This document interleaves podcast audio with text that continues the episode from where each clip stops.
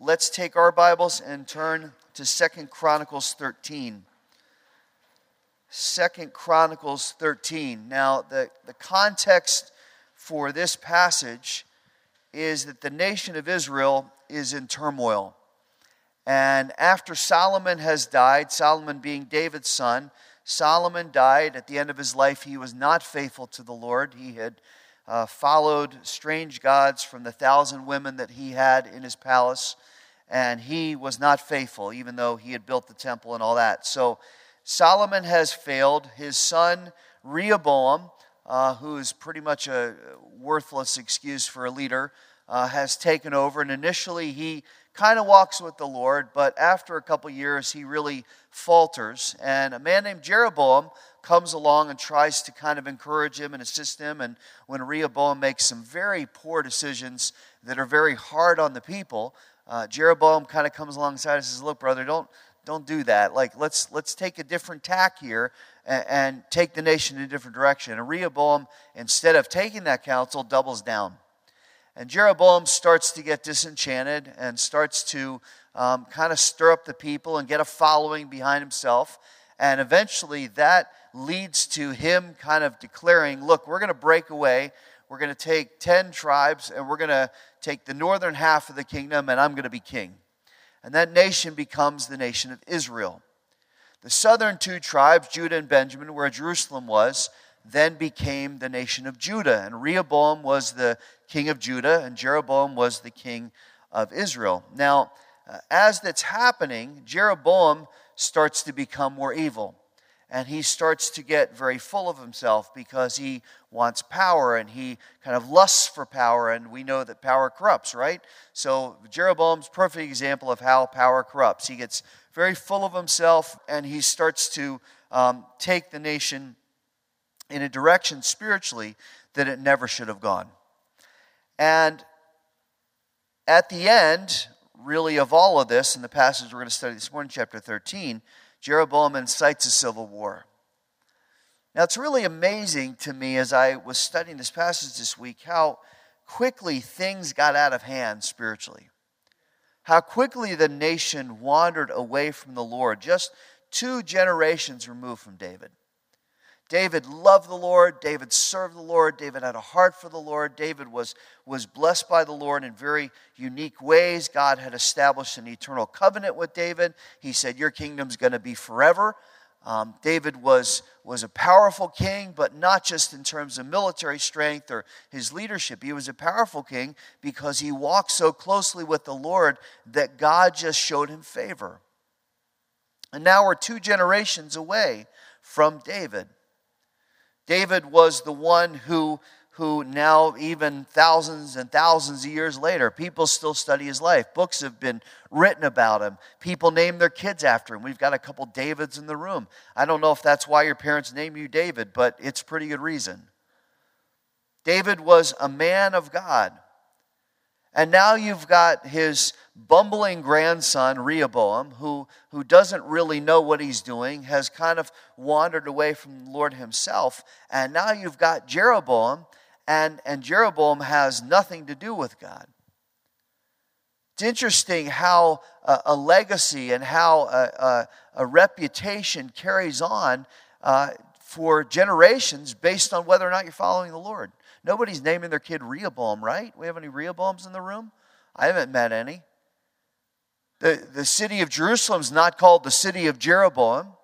He was a strong leader. He was effective. He, he matched up all the leadership books that tell you what you're supposed to do as a leader. But his biggest failure as a leader is he didn't walk with the Lord. And I don't care how strong a leader you are, if you don't walk with the Lord, you're a failure. So you've got these two guys. You've got the two nations that are now that are now separated.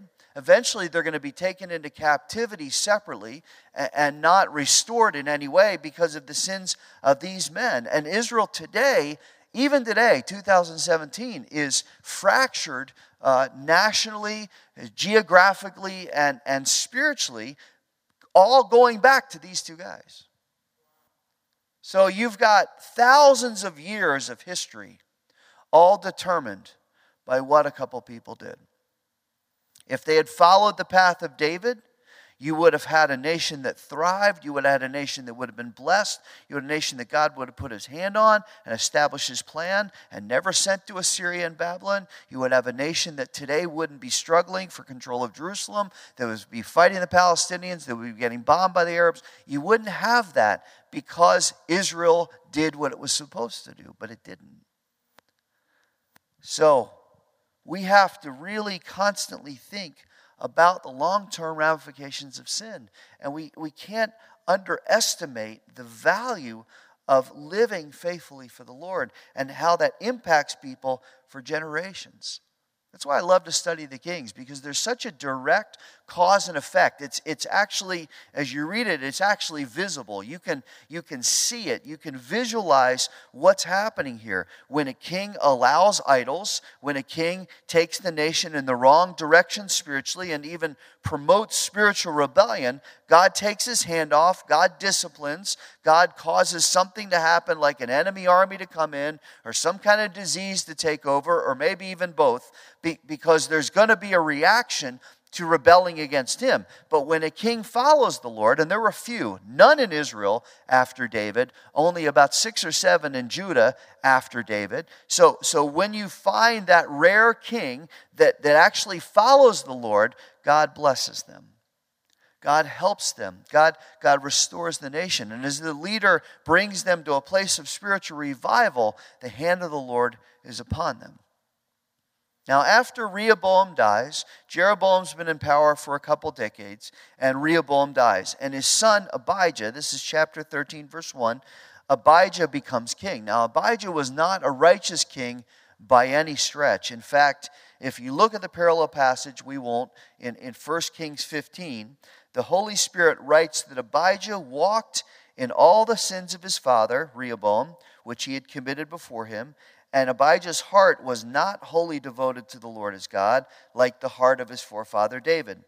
But for David's sake, listen now, the Lord his God gave him a lamp in Jerusalem to raise up his son after him and to establish Jerusalem because David did what was right in the sight of the Lord. Again, evidence of how the Lord treats and how the Lord blesses those who are righteous.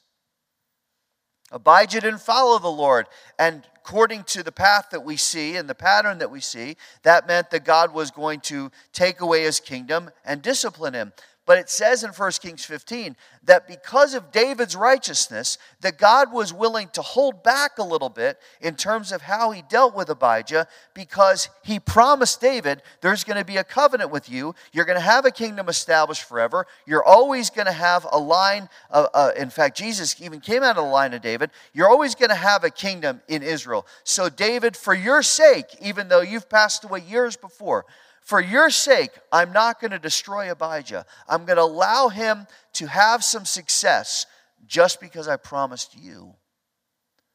That's a powerful legacy. Now, Abijah, at his start, did make some good decisions. And he had some spiritual clarity that we want to focus on this morning because it shows the importance of being on the right side of the battle. I, I, was so glad that we sang the stand last because that really fits into what we're studying this morning.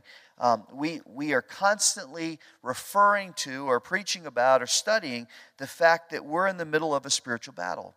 And we are, right? It's being waged all around us between heaven and earth. That won't stop until the enemy's thrown in the lake of fire.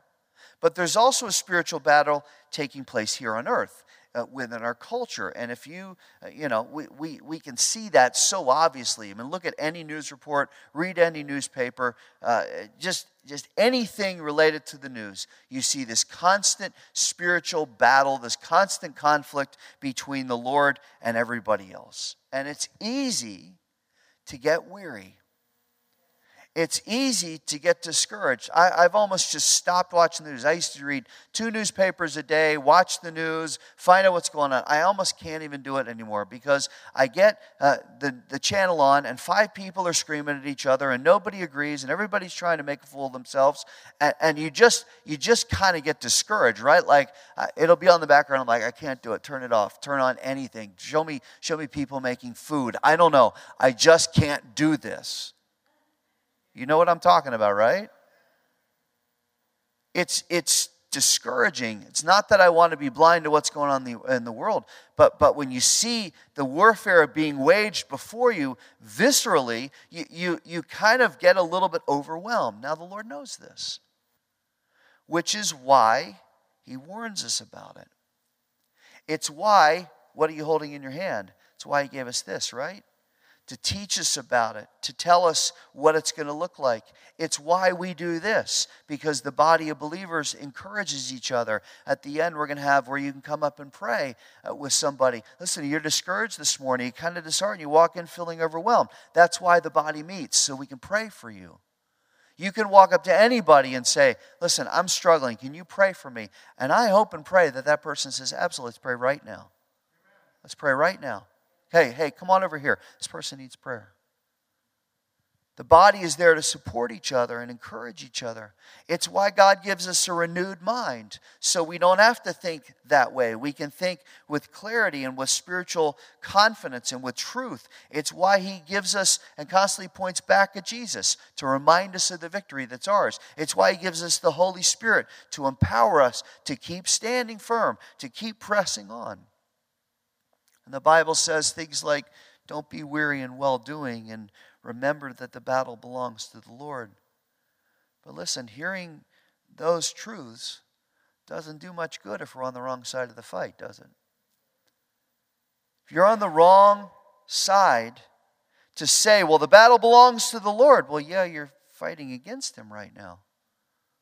Well, be strong in the Lord and the power of His might, but you're not putting on any of the weapons that God gives you of defense and of power. Well, well, don't be weary in well doing. Well, how can we not be weary if we're not doing the right thing?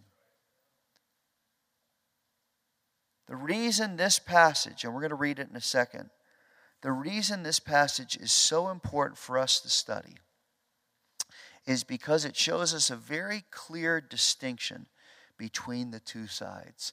And let's be clear one more time there are only two sides. Either you and I are standing for the Lord, wearing his colors, wearing his name, completely loyal to his cause, defending him, yielding to his leading and his provision, and, and being unwavering in our commitment. Either we're on that side or we're on the side of the enemy and we're standing against the Lord and resisting Him on any number of levels, unwilling to fully trust Him, unwilling to fully obey Him, unwilling to fully serve Him. Those are the choices.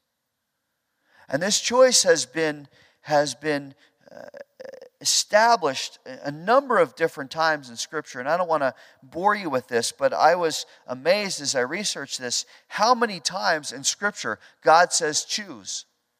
Pick a side. And let me, if you take notes, just write down the references and you can look at them later. But Moses tells the people to pick a side in Exodus 26. After they'd built the golden calf, you know that. They came down. He came down from Sinai with the tablets, and people are dancing naked, and they're dancing before the golden calf and saying, This is who brought us out of Egypt. He says at that point, you got to pick a side. In number 16, some men try to come up against Moses and try to usurp his authority and incite the people to remove him. And Moses says, again, you got to choose you're going to serve. Not speaking of himself, he's talking about the Lord there. In Deuteronomy 30, the Israelites are called to choose between life or death, and that's determined by whether or not they're willing to obey God's word. In Joshua 24, after they've gone into land, Joshua tells the people, You've got to decide who you're going to fear the gods of Egypt or the Lord. At Mount Carmel, 1 Kings 18, Elijah stands before the people, the only one standing for the Lord, with hundreds of prophets of Baal and Ahab and Jezebel, the evil king and queen. And he says, You've got to choose this day, right now, not tomorrow, not the next day. You've got to choose right now who you're going to serve, God or Baal. In Proverbs, Solomon says, You need to choose the path of righteousness and wisdom or the path of folly. In 2 Corinthians 6, Paul says to the believers, you're, you're, starting to listen to these false apostles that are coming in, that are, that are denying the word of God and saying you can live however you want and, and still follow the Lord. So you've got to choose. Are you going to follow them or are you going to follow the authentic apostles like myself who are teaching you the whole counsel of God? Take your pick. Even Jesus himself in Matthew 12 says, If you're not with me, you're against me. So, all throughout Scripture, from Moses to Paul, all throughout Scripture, God sends the same message. There are two sides, choose which one. You've, you've got to make your pick. Now, important to notice, there's no middle ground. And that makes sense because standing in the middle of two armies who are at war isn't a good place to be, right? You ever seen the old Civil War movies? Where you've got the blue on one side and you got the gray on the other, and they're like a hundred yards apart? And everybody's like, and they've got their muskets and their rifles, and the and the generals who are, you know, back in the back where they're not going to hit by a stray bullet, they're back in the back on their horses going, ready, aim, fire. And and they're like right here and dropping, you know, just as they're getting hit you wouldn't want to go stand right in between that go, let's see if we can negotiate a little truce here, guys. You're on one side, you're on the other. I think we could, I think we can find some middle ground here. Nope, you're going to get shot. You don't want to stand between two boxers that are going at it. I did a, a little uh, fun thing, and you can go on YouTube, a uh, little fun thing the other night where I looked at times when referees have gotten hit by boxers mostly accidentally, but a couple times the boxers just boom, just clubbed the referee. One guy got, I mean, he got hit so hard he just went like this, fell into the ropes. They got a new referee, and he got hit a round later. When two guys are going at it in the ring, you don't want to step in the middle of that, right? Because there's no middle ground. It's a fight, it's a battle. Same thing holds true spiritually. The Lord says there's no, there's no standing in the middle. Choose a side. And if it was just once, we could rationalize it away. But it's how many times? One, two, three, four, five, six, seven, eight times in Scripture that I found, there may be more, where God says definitively, pick. You standing for me? You standing for the enemy? You and I have to choose. Are we standing for the king, armed with the weapons of warfare that he's given us, confident in his victory, or are we on the other side? Well, if we look at the text, finally get to it, that's like over half the sermon. If you look at the text, there's a spiritual principle that the Holy Spirit's establishing for us here. Look at verses 1 to 3, 2 Chronicles 13. In the 18th year of King Jeroboam, okay, we know who that is, king of Israel, Abijah, Rehoboam's son, Solomon's grandson, David's great grandson, Abijah became king over Judah. He reigned three years in Jerusalem. His mother's name was Micaiah, the daughter of Uriel of Gibeah. Now, here's the issue the whole issue between Rehoboam and Jeroboam. There was a war between Abijah, who's now Rehoboam's son, and Jeroboam. Abijah began the battle. Numbers are important with an army of valiant warriors, 400,000 chosen men, while Rehoboam drew up in battle formation against him with 800,000 chosen men who were valiant warriors. Now, just to be clear, let's get our numbers right, okay? Abijah's outnumbered two to one. He's also a new king. He's only been in power three years, so he hasn't really had a lot of time to get the heart of the nation and establish his leadership style. Jeroboam, on the other hand, has been the king for 21 years, and he's got the people behind him. He's established leader. He knows what he's doing. He's got a humongous army. He's ready to go. So, so Abijah is, is, is understaffed and he's, and he's not ready. Okay? Now go to verse 4. Then Abijah stood on Mount Zemaraim, which is in the hill country of Ephraim, and said, Listen to me, Jeroboam and all Israel. Do you not know that the Lord God of Israel gave the rule of Israel forever to David and his sons by a covenant of salt? Yet Jeroboam, now he's speaking to Jeroboam's army, but he's talking about the king. Jeroboam, the son of Nebat, the servant of Solomon, the son of David, rose up and rebelled against his master. and worthless men gathered around him, scoundrels who proved too strong for Rehoboam, the son of Solomon, which is his dad he's talking about, when he was young and timid and could not hold his own against them. So now, verse 8, you intend to resist the kingdom of the Lord through the sons of David, being a great multitude and having with you the golden calves which Jeroboam made for gods for you. Have you not driven out the priests of the Lord, the sons of Aaron and the Levites, and made yourselves priests like the peoples of other lands? Whoever comes to consecrate himself with a young bull and seven rams, even he may become a priest of what are no gods. But as for us, the Lord is our God. We've not forsaken him. And the sons of Aaron are ministering to the Lord as priests, and the Levites attend to their work. Every morning and evening they burn to the Lord burnt offerings and fragrant incense. And the showbread set on the clean table, and the golden lampstand with its lamps is ready to light every evening. For we keep the charge of the Lord our God, but you have forsaken him. Now, behold, God is with us at our head, and his priests with the signal trumpets to sound the alarm against you. O sons of Israel, do not fight against the Lord of your fathers, for you will not succeed. Now, it's interesting how Abijah takes a direct approach in verse 4. He goes right to the armies of Israel. He stands on top of a mountain and he calls out to them. But his appeal, notice, is not, My army's better than your army. My army's better trained. We've got better weapons. We've moved into the hills in a certain way. So we have a tactical advantage. He doesn't even trash talk Jeroboam. Ah, he's a lousy leader. How could you guys follow him? He doesn't do any of that. Think about what this would look like in the political discourse if we had a civil war in America right now. Do, do you think the appeal would be anything civil at all? Look at what Abijah does. His appeal is purely spiritual. In verse 5, he says, Hey, guys, we have a covenant that God made with David. And he said he would establish the throne forever. And all of us, you and Judah, you and Israel, we all fall under that covenant. Then he says in verse 6 Jeroboam, by the way, David's grandson here talking, I want to remind you Jeroboam, you've rebelled against the Lord. You've ruined the legacy of David. You've surrounded yourself with worthless men who are the same man that took advantage of my father because he was weak. Then he says in verse, I believe it's verse, uh, let me look at it real quick, find it, verse 8 he says, and, and, and you've brought along golden calves to the battle, which Jeroboam made for you for gods, and you've brought them along thinking that that will help you and give you protection. Now, anytime you see in Scripture the words golden calves, that should be a trigger, right? Any Jew should associate that with failure and rebellion and discipline and wandering in the wilderness because it was the golden calves that they built at Sinai where God said, All right, enough already.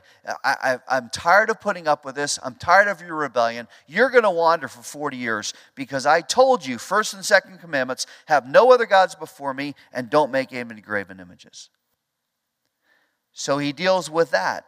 Then look at verse 9 he says, You guys are culpable. Jeroboam drove out the true priests, he removed the Levites. Anybody and his dog can become a priest at this point. All you got to do is bring a bull or, or some sheep to the altar and declare that you're a priest, and you can be a priest. What, what a travesty that is to the law. And before he explains what a contrast it is, look back at verse 8. One phrase I want you to see. He says, Now you intend to resist the kingdom of God. In other words, men of Israel, don't see this as anything other than exactly what it is. You are pushing back and fighting against the Lord Himself. You know, one of the great deceptions of the enemy is to persuade us that selfishness and sin isn't really opposition to the Lord, it's just a temporary wandering away. And then what we can do is we can go back and we can confess and we can act all sorry. And because God is so gracious, and He is, how many know God's way more gracious than He should be?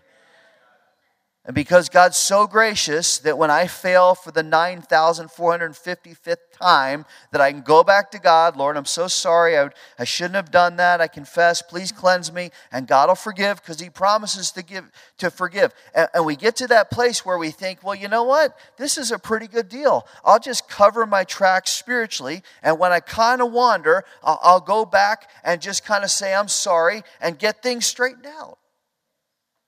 Paul calls that an abuse of grace. He says, How dare we think that just because God's grace is so wonderful that we can continue to sin so that His grace would abound? He says, May it never be. See, one of the reasons it's so dangerous is it conditions our mind to view sin as acceptable for a believer. But as the Spirit makes real clear through Abijah here, he says, Nope, that's not how it works. And just like the Israelites were under the Davidic covenant, now you and I, as believers, are under the new covenant. And the new covenant is what Jesus established with his own blood. You remember at the Last Supper, he says, This is the new covenant in my blood. In other words, by dying, by taking your sin, by shedding your blood, this is now going to be the final payment for sin. There's nothing after this. This is it.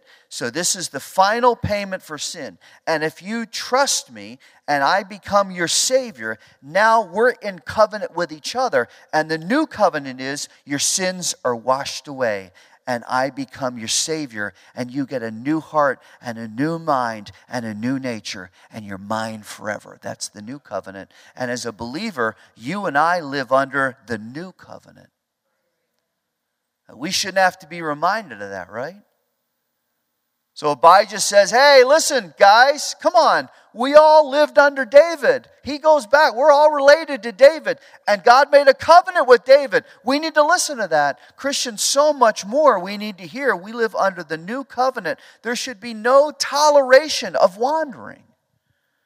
Certainly not a rationalization that it's okay because I'll just go back and say, I'm sorry. We have to decide on a daily basis whether or not the false idols are better than the Lord or whether the Lord is best. And look at how Abijah, verse 10, describes this. He says, As for us, the Lord is our God, and we have not forsaken him. Isn't that such an awesome statement? How many agree that that should be the statement of our lives every second of every day? The Lord is our God, and we will not forsake him. That, that better be the constant mission of this church until Jesus comes back that the Lord is our God, and we will not forsake him. And look at how Abijah describes them doing it. He says, "We're obeying the Lord." There's a little bit of a little bit of sarcasm here, like you guys, anybody can be a priest of anybody that's not a god. But, but we're actually using the Levites like God told us to. And the Levites are still preparing the temple every day. And we're giving offerings to Him. And we're sacrificing to Him. And we're serving Him because that's what you do when you love the Lord. That's what you do when you're following the Lord. You're, you're, you're giving, uh, our, our giving, excuse me, and our ministry gifts are, are proof of our love. Not, well, we need nursery workers and please give to the offering so we can make budget. I don't, I don't want to I don't want to ever say those things. It should be, we don't need to be reminded to give because we love the Lord. Of course, we're going to give this morning. We need people to serve. Yeah, I'll do it. I'll step up. I'll serve. I'm not guilt tripping here. Please hear me. But, but I'm going to serve because I love the Lord. It, it's just natural. Of course, I'm going to do that. We got people missing the service today so they can go set up the picnic. I don't want them to miss the service, but that's their service today. That's what they're doing to honor the Lord and to help the congregation so that we can go and have a great time of fellowship. I want you to thank them because they're sacrificing today. There are people standing holding babies, changing diapers, teaching little kids. Why are they doing that? They'd rather be in here probably, but they're doing it because as unto the Lord. Some of you sacrificed this morning. You gave more than you were comfortable with. You don't know where the next bill's coming from, but you know that as we honor the Lord, the Lord honors us. See, it's all about showing our love. And I want you to look at verse 12 because Abijah gets down to the heart of it.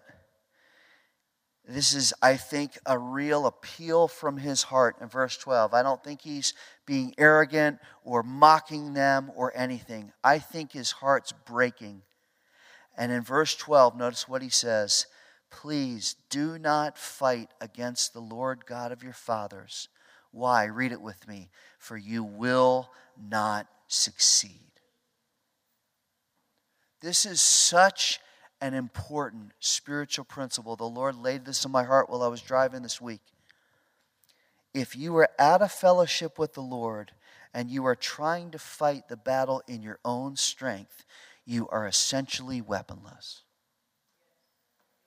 If you're not walking with the Lord and you're in that spiritual conflict and you feel it, you're trying to bear down and buckle down, figure out a way out, you are essentially walking into the middle of the battle without a shield, without a gun, without a knife, without anything.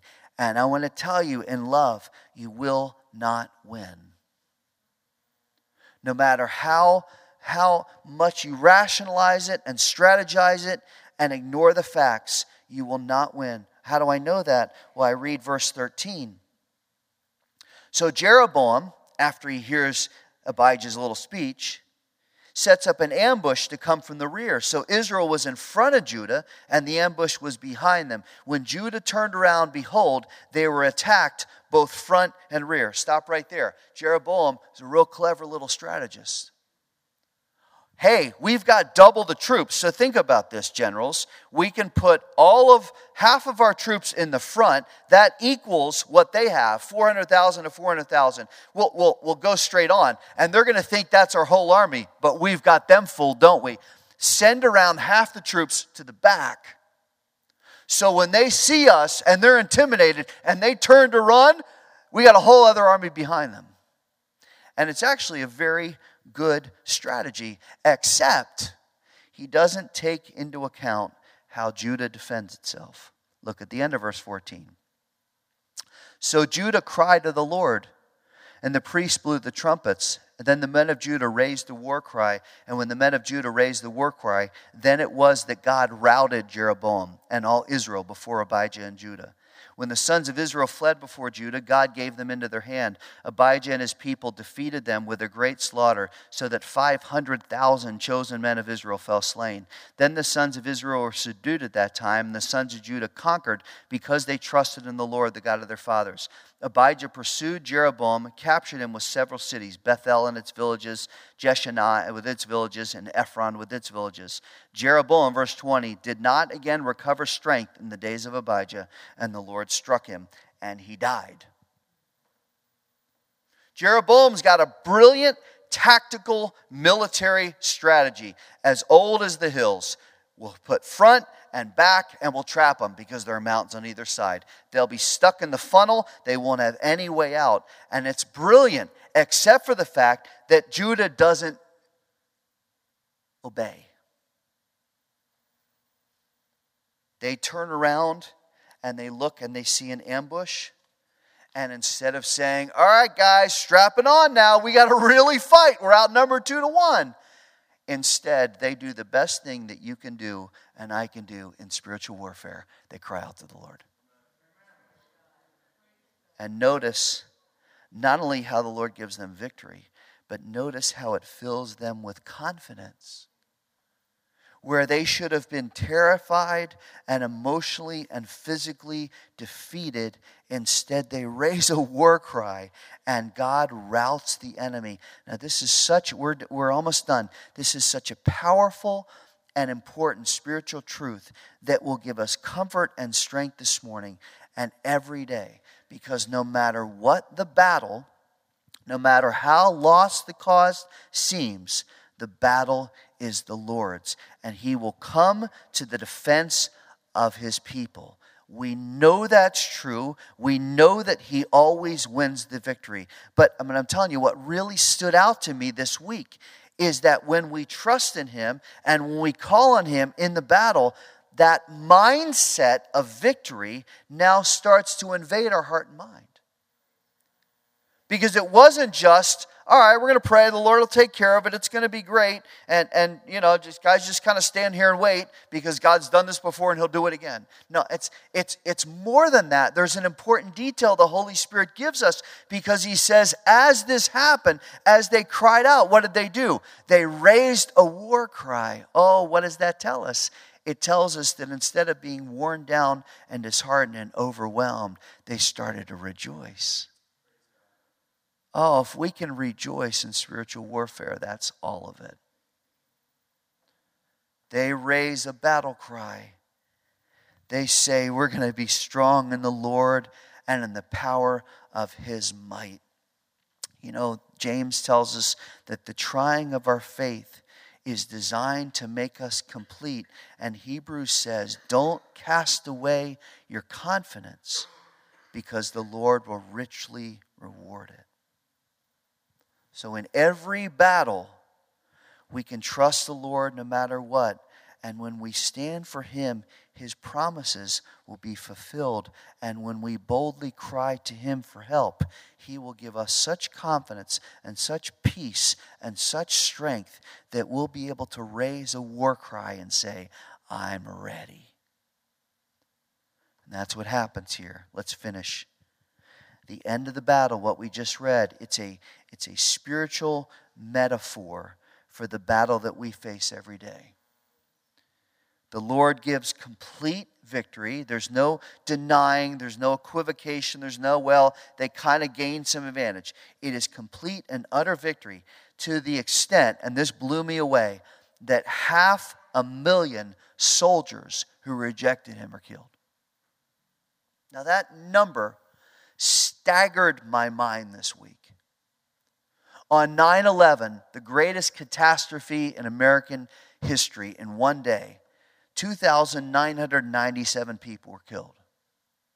In Vietnam, which was a horrible war, 58,000 U.S. troops were killed.